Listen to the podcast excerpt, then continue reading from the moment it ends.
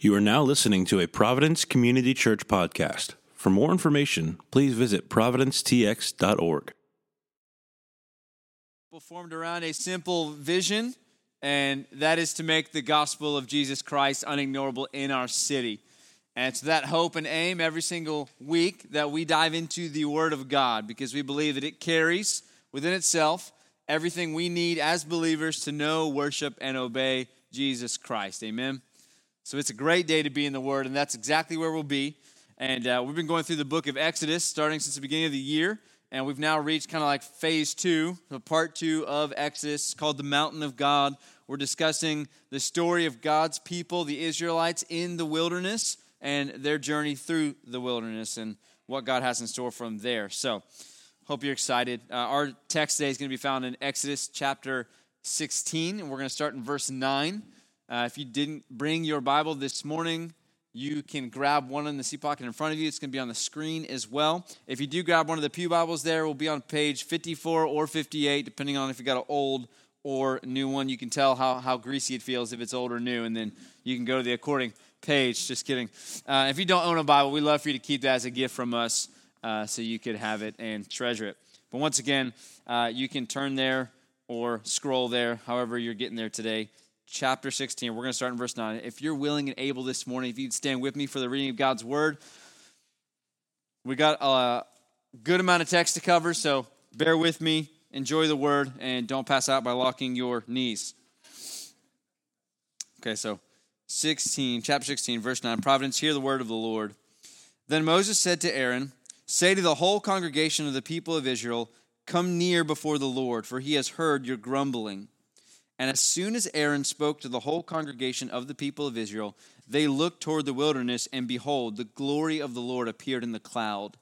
And the Lord said to Moses, I have heard the grumbling of the people of Israel. Say to them, At twilight you shall eat meat, and in the morning you shall be filled with bread.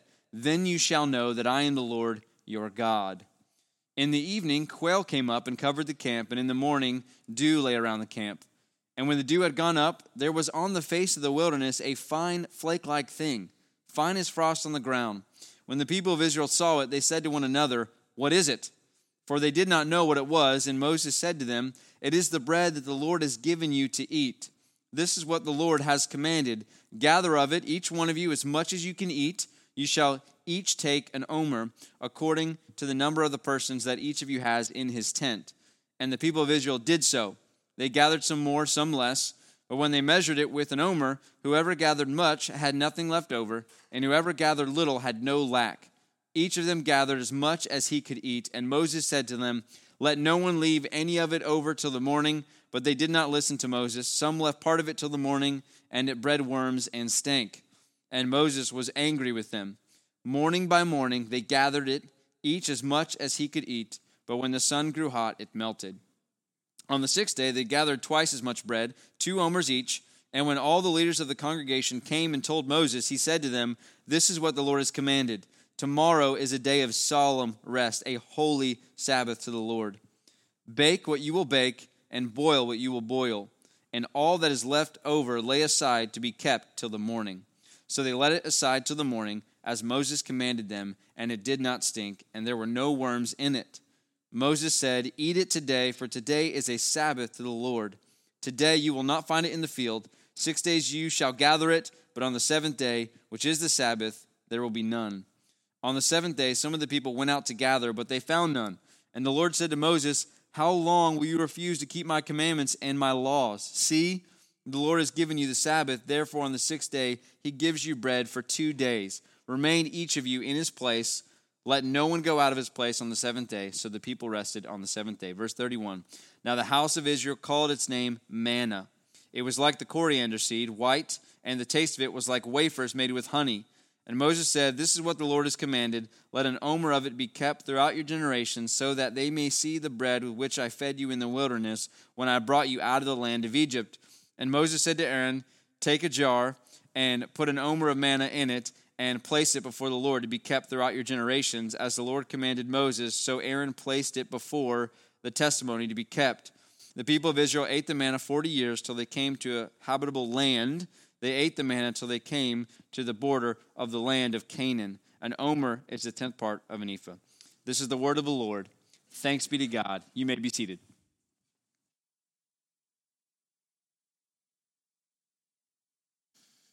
Good morning, everyone. Good morning, good morning. My name is Kort. I'm one of the pastors here at the church, and I want to say welcome, especially if it's your first time. Thank you for making us a part of your week. We're glad that you're here. Like Eric said, we're continuing our work through the book of Exodus, and we're kind of following the story as now the children of Israel have made it across the Red Sea and through the waters of Marah, they're making their way to, the, to Mount Sinai, where God had promised unto Moses that the same mountain that he revealed himself to Moses on, it would be that mountain that he that he would bring the children of Israel out of Egypt that they might worship him there. And so this morning, what we're going to be doing is kind of picking up the story where Corey left off last week, where the children of Israel are grumbling because they're hungry. God's already given them water at Marah, made the bitter water sweet, and now he's going to do a wonderful miracle of making uh, bread fall from heaven that they might be able to eat. And so we're going to be doing a lot of New Testament work, probably 80 20, 80%, 20%, 80% New Testament, 20% Old Testament. The reason is because when you read through Exodus, the entirety of Exodus is pointing towards a New Testament reality, right? It's pointing towards the redemption uh, that is in Christ Jesus. And so it's, it's, it's, easy to, it's easy to see that as you're reading through some of it and less easy to see it in other times. This is one of those times, though, that there's like a one to one correlation between what happens in Exodus and what happens in the life of Jesus. There's an actual story where Jesus just outright says it. There's no allegory to it. He just tells you, I am the bread of life that came down from heaven. And he's, and he, in case you don't have any framework for like, well, what does that mean? He says, like your fathers ate in the wilderness with Moses, I'm that. And so we're going to talk some about that and get into it. So there's a lot of layers. We're gonna we're making our way towards towards the end, and we got a lot of text to read. I know Eric just led a lot of scripture he just read. We're gonna read more, okay? But just stick with me. It's gonna be good. Before I get into it, let's pray and ask the Lord to speak to us through His Word. If you'll bow your heads, I'll pray for us. Father, thank you that your word's true, and that we can be certain that even just with our hearts submitting ourselves now humbly under your word that you are doing good work in us. No matter if we have come now this morning feeling worthy or not, that if we simply put faith in the name of Jesus, that we can be sure that you're doing good work by the power of your Spirit. Thank you, God, that that's true. And so we ask now, give us ears to hear, eyes to see what your word was meant to say to your people thousands of years ago, and also, Lord, what you mean to say to us now, that we might be encouraged appropriately, challenged appropriately, perhaps even rebuked or admonished, but maybe even comforted or spoken to with a gentle word. No matter what it is, God, you know what we need. We ask that you would give it to us both individually and corporately as your people because we trust that every time we open your word, it will never return void. And so we ask all of these things in Jesus' good name. Amen. Amen. Okay, so let's start in this, this first bit, just kind of overviewing what Eric just read to us. So we picked up with the people who are hungry and they're grumbling is the, is the word that the Bible uses. That same exact word is going to be used later in the New Testament as to why God is provoked to anger as the children of Israel are in the wilderness is that they're grumblers. You know, they're constantly kind of in the background grumbling against God's lack of uh, providing for them what they perceive that they need or what they really want. And so they're grumbling, and God says to Moses, Tell the people of Israel, I've heard their grumbling, and I'm going to meet their needs. And what he does is he sends them quail at night, and he sends them bread from heaven in the morning, and gives them specific instructions as to how they're supposed to handle this. Now, before I get into those instructions, which there's four major ones, I just want us to pause and think. The Bible says for 40 years, God dropped bread from heaven for them every single morning. For 40 years, every morning they get got breakfast from God. That's kind of a huge deal. This is not just a one time thing. And what the Bible tells us is that it's a flat, unleavened piece of bread that's sweet. I would just think like bigger frosted flake. You know, every morning, that's what they got from God. And at some point, they legitimately, and just in case you don't think that you and I would be like this, we would. At some point, they're like, could we like mix the menu up? Like they're frustrated at what God's offering. It's incredible. But he tells them four major things. The first is he tells them how much to gather per person.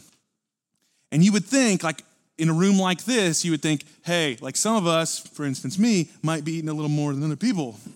You know, like maybe God doesn't get this correct, you know, and like little people, like not my son, my son eats as much as me, but like little people eat a little less. God says, no, just gather the same amount. And what the Bible says is that every single person, no matter what their size were or, you know, diet or proclivities, if, if they, you know, gathered a little, they got, they were full and they didn't have any left over and there was no lack. And if you gathered a lot, that there was none left over, it was perfect. That basically, as long as you followed God's commands of measuring it with an omer, you were good.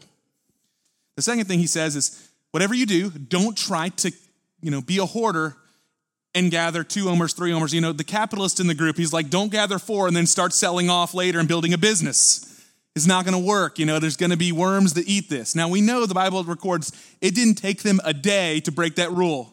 There's always that guy that's like, I'm going to make a little extra. You know, I know my lazy, you know, buddy Joe. He's not going to, he's going to be hungry later. I'm going to, I'm going to gather more. And it, it ends up being that gets worms, they stink, and it doesn't work. Number three, he says, On the sixth day, I want you to gather twice as much because I'm going to give you rest on the Sabbath. So God provides for them that which they need to be obedient to this Sabbath command to rest, which hasn't been written down in stone, but the children of Israel know it as a, as a principle since creation that on the seventh day God rested, and so they're going to rest on the Sabbath. And in the fourth one, he does something odd, and this is why we're going to spend most of our time in the New Testament. He says, I want you to set aside some of the manna for future generations as a memorial that future generations will know about this miracle. And what ends up happening is Aaron puts it in a jar and he sets it uh, before it says the, the testimony. Well, later it's going to be the Ark of the Testimony, the Ark of the Covenant, which we're going to read about building, and it goes inside the Ark of the Covenant as something that the future generations will know God brought bread from heaven to feed his people. Now, briefly, let's talk about what this could have meant for them or what it means for the children of Israel. And then I want to go to the New Testament and say, what's the deeper future meaning that we're going to try to grab out of it. So, number one, gather this much per person, and it's going to work out no matter what size you are, no matter what diet you're on. You know, everybody's going to be filled. And the answer is when we're obedient to God, there will be satisfaction. When, there, when we are obedient to God, even if everything is not the same in all of our lives and we're not cookie cutter in every way that God provides, He provides to the full. This is a a direct shot against all of our comparisons, you know, like you woke up and you're like, well, I wish that, you know, Susie Q, she's a lot prettier than me and she doesn't, you know, all those things. No, if you trust God, there's satisfaction and joy no matter who you are. And you don't have to compare yourself to each other. Doesn't matter what you gather, as long as you're trying to be obedient, there's going to be satisfaction and fullness. Number two, why is it that he tells them not to keep some over? And the answer is pretty simple on this one.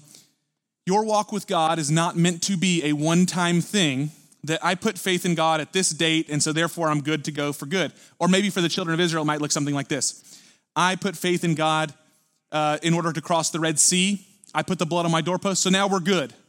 Now we're just going to kind of like do, go back to doing it our way. No, God says, I want you to walk 40 years in the wilderness. And every day I want you to have to trust me. Every day I want you to have to believe that I'm not only going to bring the sun up in the morning, but I'm also going to bring bread down in the morning. Now, here's the good news about that is whether you know it or not, you already are reliant upon the grace of God like that.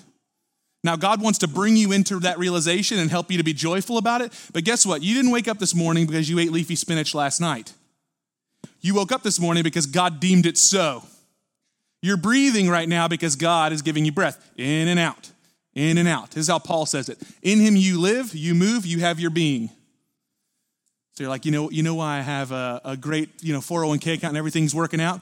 Well, I'm not saying you didn't make meaningful decisions that were good and there was a good fruit from that, but here's overarchingly why that's true because God deemed it so. He's the one calling the shots here, and he wants the children of Israel to know hey, that's a good thing. You should trust me.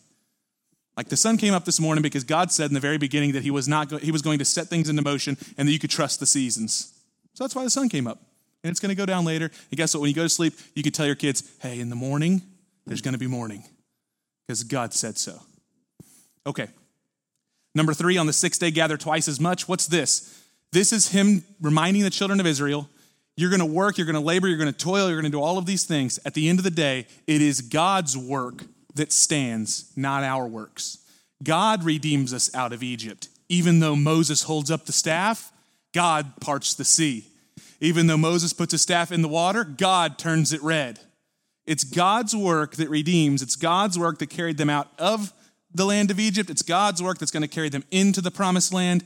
And so he's telling them, I'm going to provide for you food so that one day a week you can be reminded it's my work that sustains, it's my work that carries on, it's my work that matters. And you can rest. And then, number four, and this is why I believe that we should spend our time in the New Testament. Why set aside for future generations the manna? You know, there, could, there are many different uh, miracles that God's done so far. Couldn't He have done almost anything instead to remind them of this? But He chooses the manna. And here's what I'll say it means that there's a lesson in the miracle of the manna that God is setting aside so that future generations will know it and they will have a fuller understanding than the children of Israel do at this moment.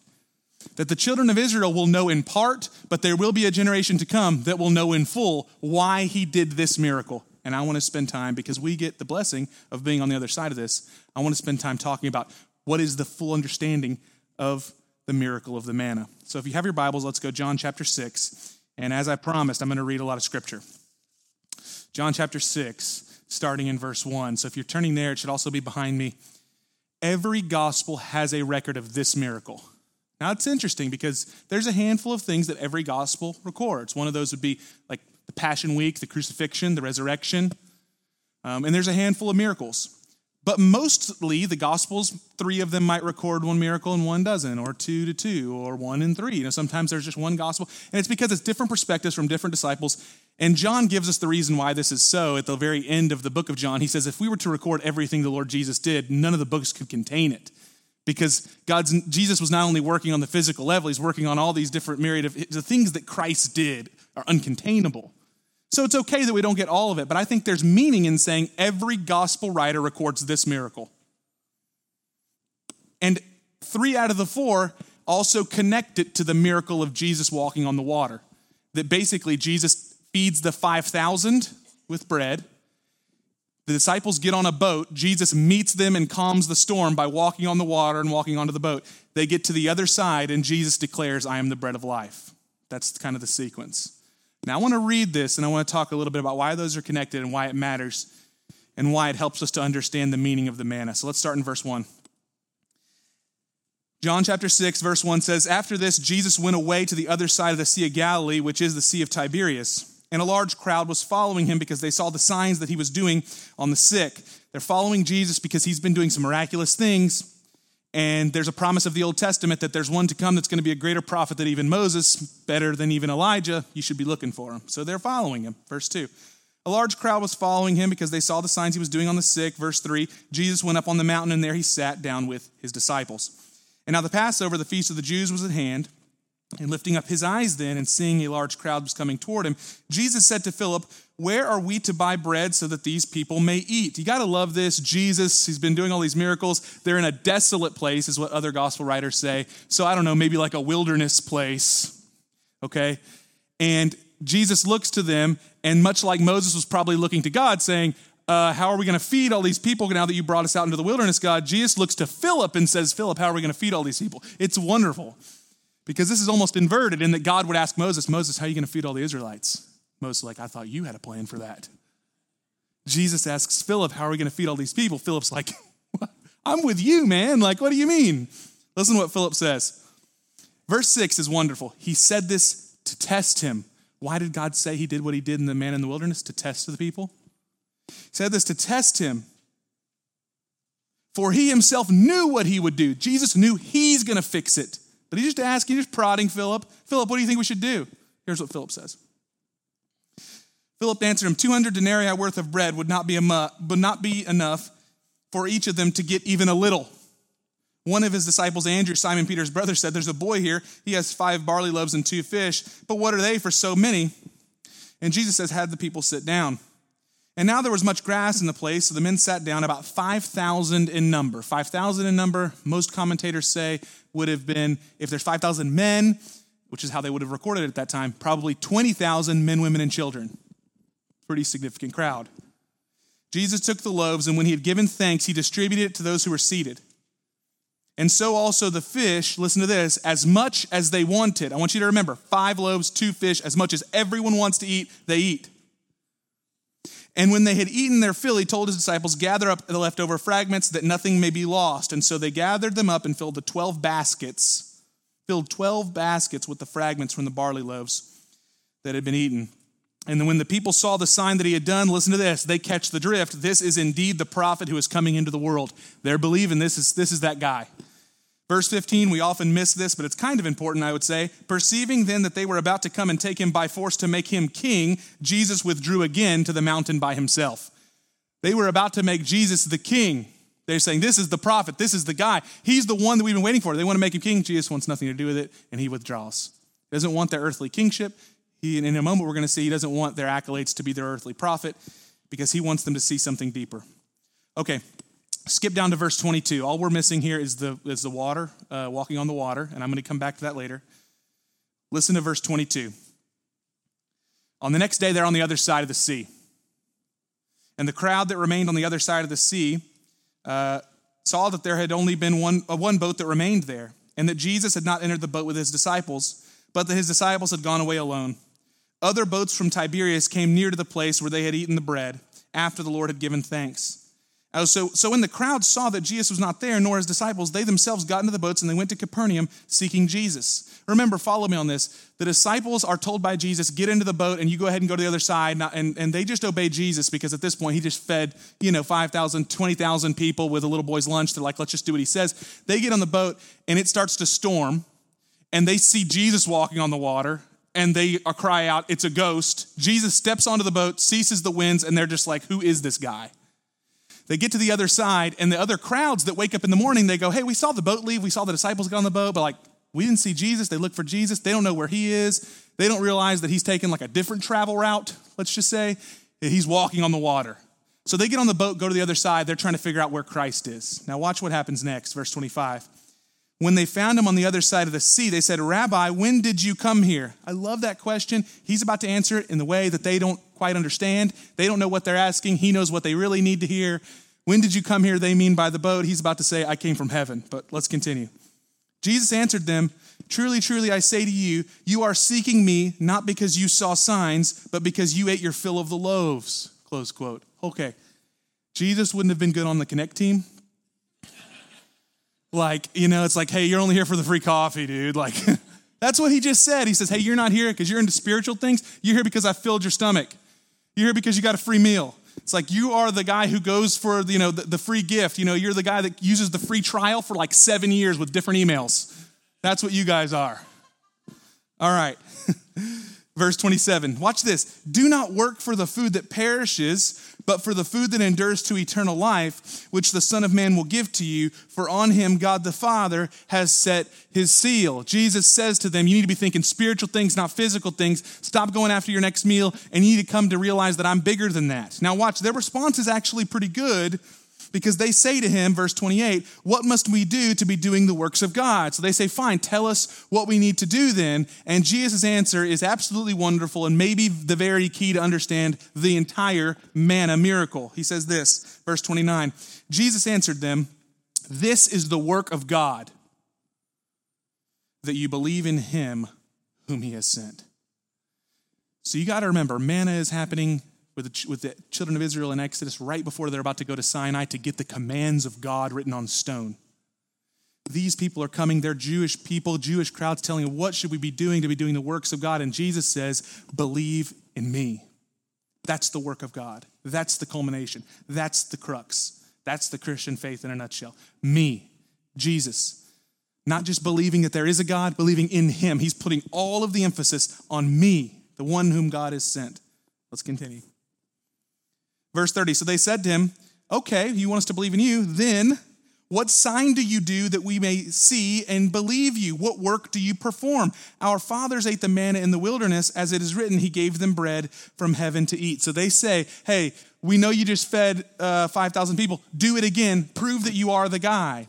Moses gave us bread, right? Moses did it in the wilderness. If you're better than him, you can at least show us all. There's probably people there that didn't see it the first time. You know, they heard through the grapevine there's somebody giving out free food. They're like, hey, do it again. Prove to us that you, you know, perform a work. Prove that you're a prophet. I love Jesus' answer, verse 32. Truly, truly, I say to you, it was not Moses who gave you the bread from heaven, but my Father who gives you the true bread from heaven. He reminds them of something unique about the miracle of manna. In a lot of the other miracles, Moses used the staff, remember? Or even the last miracle in Marah, where he throws the wood into the water. The wood is the, is the act, right, to make the water sweet. With manna, Moses is merely the announcer who tells them what God's going to do. God says, That you may know that I am the Lord, I will bring you bread from heaven. So Jesus rebukes them and says, It's not Moses who fed you, it was God who fed you. Now you got to think about why that would be key. Let me read the rest and I'll tell you why. Verse 33 For the bread of God is he who comes down from heaven and gives life to the world. And they said to him, Sir, give us this bread always. We're interested. Jesus says to them, I'm the bread of life. I am the bread of life. I am the bread of life. Whoever comes to me shall not hunger, and whoever believes in me shall not thirst. Jesus reminds them that it, Moses, it was not Moses who brought the bread, who brought the manna, because he's doing two things. Number one, he's telling them he is greater than any earthly substance or gift or bread. He's the bread from heaven. And deeper than that, he's saying, I am the God of the bread of heaven. I am the bread of life. That's one of seven I am statements from Jesus in the book of John. Eight, if you count him saying, Before Abraham was, I am. Now, if you've been here throughout the book of Exodus, you know that this is the word, the very words given to Moses when he says, Tell me your name, tell me your name. How are you different from the Egyptian gods? And God tells Moses, I am who I am, Moses, Yahweh. I am who I am. And Jesus stands before the Jews and says, I am the bread of life. It's a deity passage here, and this is without question. He's not equating himself merely to be the greater Moses. Jesus is not willing to simply be the greater David when they make him king. He's saying, I am their God, and I am your God. I am who I am. He's saying, I'm not just a greater David or, or a David to come. I'm not just an Elijah or an Elijah to come. I'm not just a Moses and a Moses to come. I am who I am. And then, of course, there's something else happening here which you have to read the other gospels in order to catch. I'm not going to go there for the sake of time, but in the, in the book of Mark, chapter number six, Jesus feeds the 5,000, and then there's the story of Jesus walking on the water. And I want to read to you this interesting included line from Mark. It says it in verse number 52. It says, And when he got into the boat with them, the wind ceased, and they were utterly astounded. But look at the highlighted portion for they did not understand about the loaves, but their hearts were hardened. That's interesting, isn't it? They're astounded about Jesus walking on water. They're astounded that this guy commands the seas. And Mark records the reason they're astounded, they don't understand, their hearts are hardened, is because they did not understand the loaves, the miracle of manna. It's safe to say there's something about the miracle of the loaves which is inextricably linked to the miracle of manna in Exodus, and it transcends God's mere compassion for hungry people. And I want to say this I'm not saying that that's not a part of it, I'm saying it's more than that, not less than that. God is not merely compassionate upon our frailty when we're hungry, He's more than that we can get compassionate for one another when we're hungry, when we see a child that's hungry, we see each other, and we would be moved by that. God's moved not just by what's happening physically, but Jesus looked at Jerusalem and he didn't see just starving people and feel bad. He said, they are like sheep without a shepherd. They are spiritually hungry. They are starving. They have no food for their souls. See, the man of miracles, more, not less than, but even more than just the compassion of God, which is astounding enough. The reason I say this is as human beings, we are, safe to say, a labyrinth of frenetic activity, both externally and internally. And I'm saying this because every day, and I'm saying most likely even this morning when we woke up, the wheels in our minds started turning about all the things that, you know, everything started rushing in on us. Right when you woke up, that started happening to you. When we, when we read like 38 verses from Exodus, it started happening to some of you. When I was in the middle of John 6, some of you were like, man, I, I was want to mow today and it rained. I know that.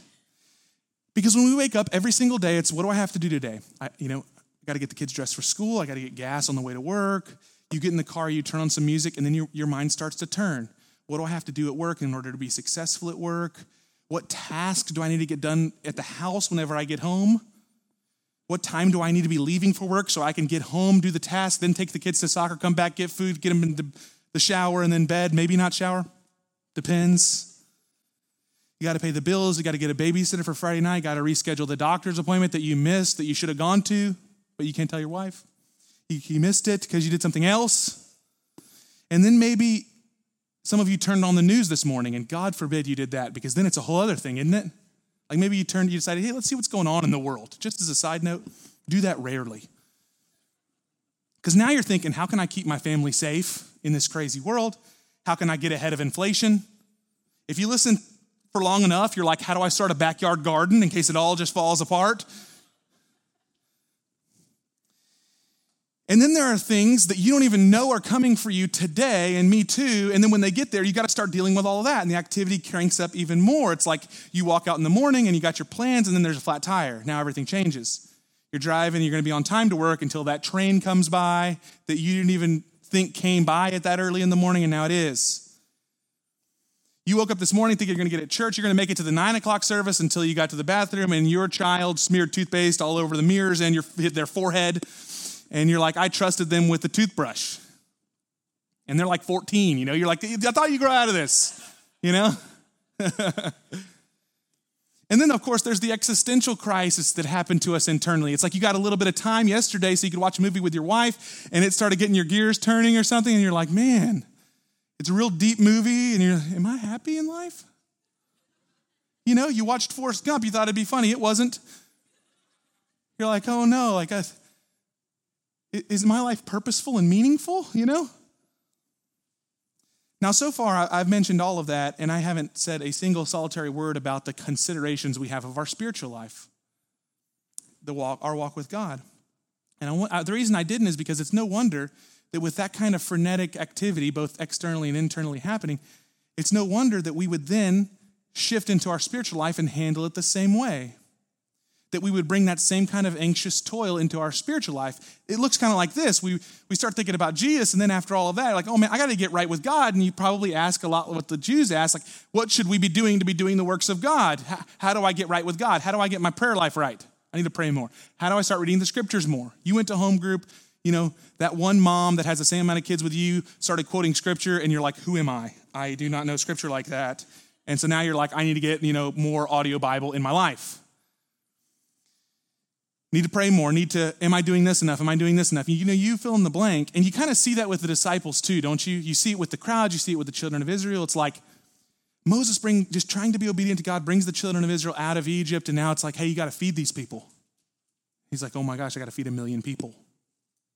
How am I going to do that?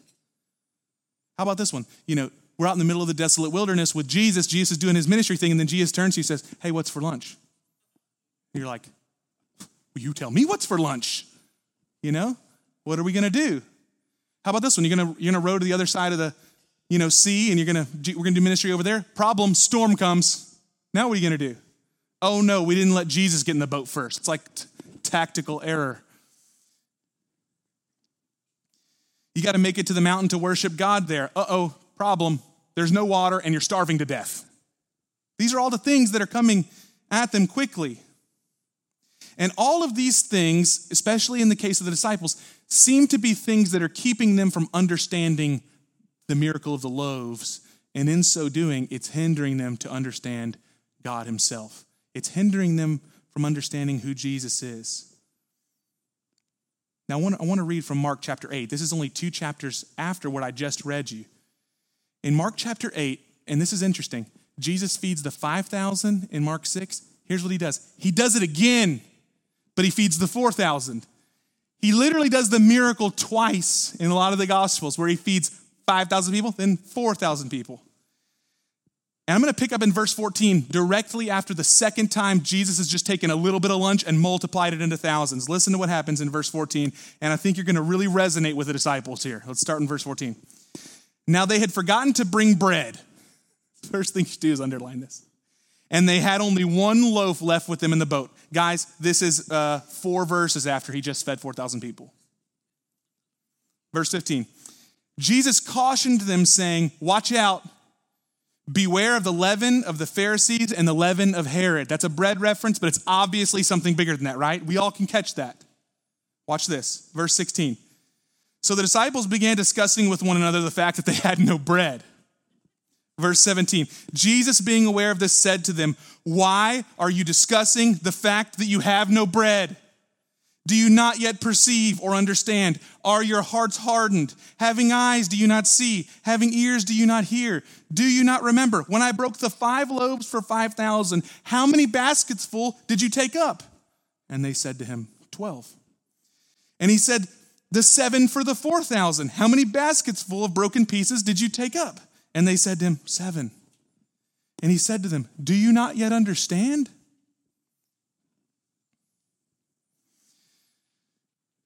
Jesus is very patient with them. But what I try not to do here is put myself like I would be on Jesus' side and be like, Jesus, I wish they understood. Because that's what we tend to do. You're like, man, come on, guys. No, this is us.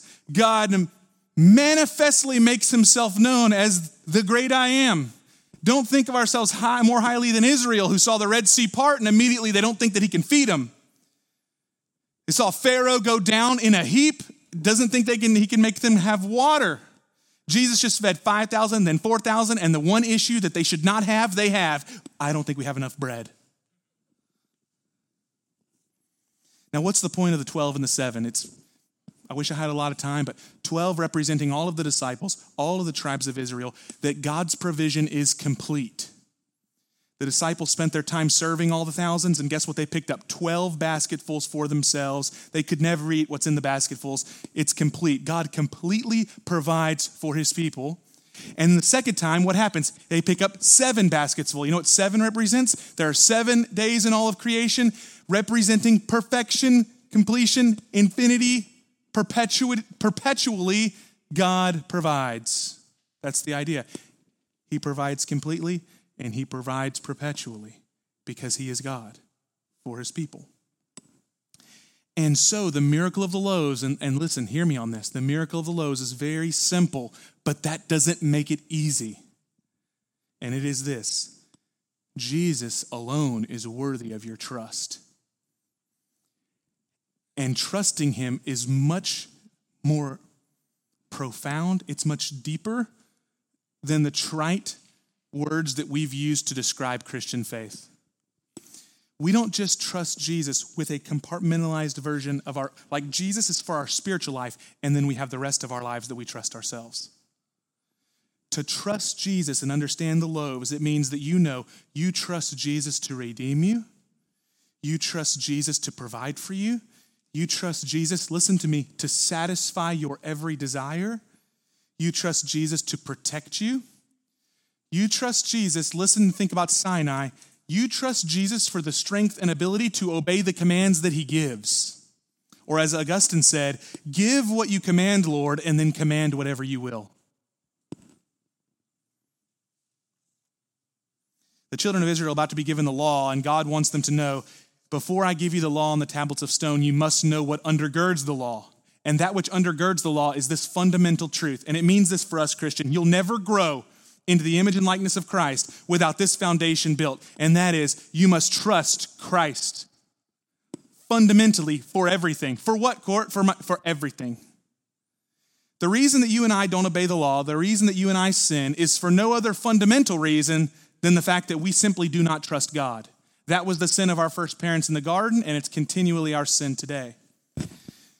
We covet because we do not trust that Jesus can keep us content and satisfied without the same things that our neighbor has. You didn't even know that that truck existed until your neighbor got it, and now you're certain that you cannot live happy without it, even though you didn't know it was a thing. You didn't know that you could get internet in that desolate place, but now you want fast internet. We lust because we don't trust that Jesus can keep us satisfied without acting on our carnal desires. We kill because we don't trust that Jesus is the only one to justly govern us. We must do it. We lie because we don't trust that Jesus can sustain us in the truth even when the truth stings. We grumble because we don't trust that Jesus is better than our circumstantial hardship. We sin, friends, because we don't trust Jesus. That's at the fundamental level. Now, we could go on. You could say, well, you don't even know me. I sin because of my past. I sin because of my child. I sin. Well, fine, that's all fine and good. But at the fundamental level, I am still correct, which is that you and I don't trust that Jesus can help us overcome our childhoods. You and I don't fundamentally trust that all the things that have happened to us, Jesus could heal us from that, and we don't have to act that way anymore. Fundamentally, we don't trust God, and therefore we sin. It's why Paul tells us that we must fight the good fight of faith. Another way to put that would be all of our ambition, all of our strength, all of our power, all of our focus that we can muster should be aimed in one single direction to trust Jesus with our whole being. You see, we've cheapened the idea of faith to just simply being repeat after me, and now you have faith. You see, the biblical faith is wholeheartedly casting all of your whole being onto Christ if you cannot say with confidence that all of your eternity hangs upon Jesus being who he said he is, then I challenge whether or not you've really understood the loaves just yet, or in other words, really understood what Christianity is. Paul didn't say, well, you know what, if I die and Jesus and who he says he is, I still had a good life. That's not what Paul said. He said, if, if I die and Christ is not raised, woe is me, I'm most pitiable creature of all. I wasted my whole life. I should have just ate, drank, and be merry. But then he says, but Christ is raised. He is alive. He is who he said he is. You see, real faith is what I would say is hanging everything, the eternity of your entire soul, on the fact that Jesus really is alive. And the miracle of manna is to say, it's the only bread you can eat that saves. There's a lot of bread offered to you. There's only one loaf in the person of Christ that was broken and shared with you that gives life. Which leads me to the end here, and I wish I had time to read the rest of John. I did get to do it with the nine o'clock. I would encourage you to do it. In verses 52 through 59, Jesus ends his sermon, which I always jokingly say Jesus was like the worst megachurch preacher ever. He has 20,000 people, and he preaches the most seeker, non sensitive sermon that has ever been preached. He says, and I quote, Unless you eat my flesh and drink my blood, you have no life in you. It says the Jews grumbled and said, Does this man give us his own body to eat? And Jesus doesn't say, Let me clarify about communion. He says, Truly, truly, I say to you, my flesh is true meat and my blood is true drink. Unless you eat my flesh and drink, drink my blood, you will not see eternal life. And everybody's like, okay, let's go. Like, is there another church down the road, you know? it's seven verses of him continually doubling down on it. It says everyone walks away. It says even the disciples are like, this is a hard saying. And then Jesus turns to the 12 and says, Will you guys leave too?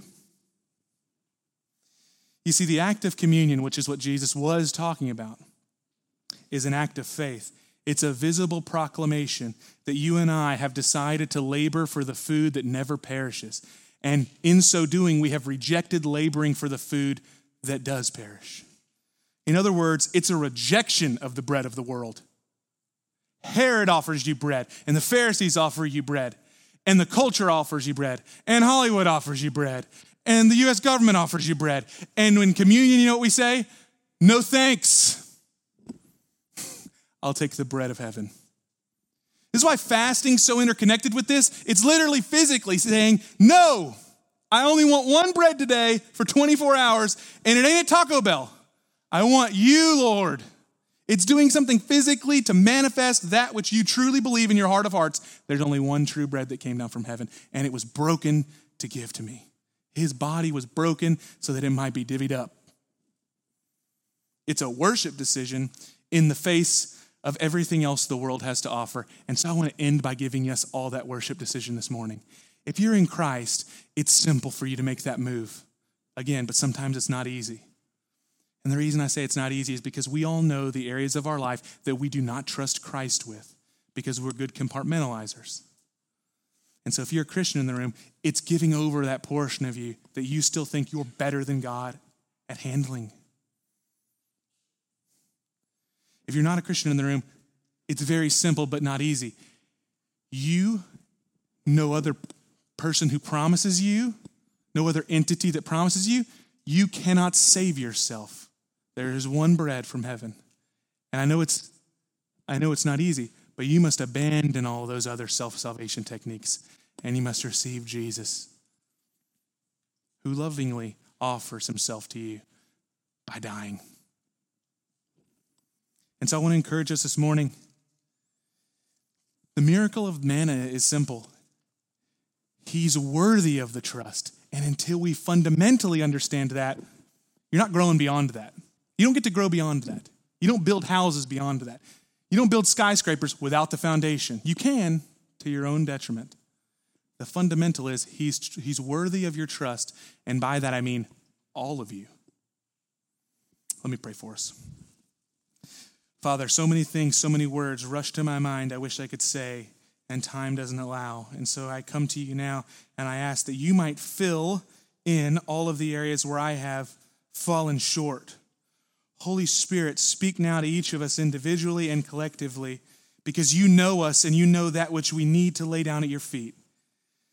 As Dan leads us in communion, I pray that we would be taking of communion and simultaneously rejecting any other bread that the world offers, any other satisfaction, any other self salvation. And as we sing and worship, I pray that we would be casting down all of the areas of anxiety that we've tried to control, that we might experience freedom in proclaiming loudly that, Lord Jesus, you are our God, the great I am. In Jesus' name, amen.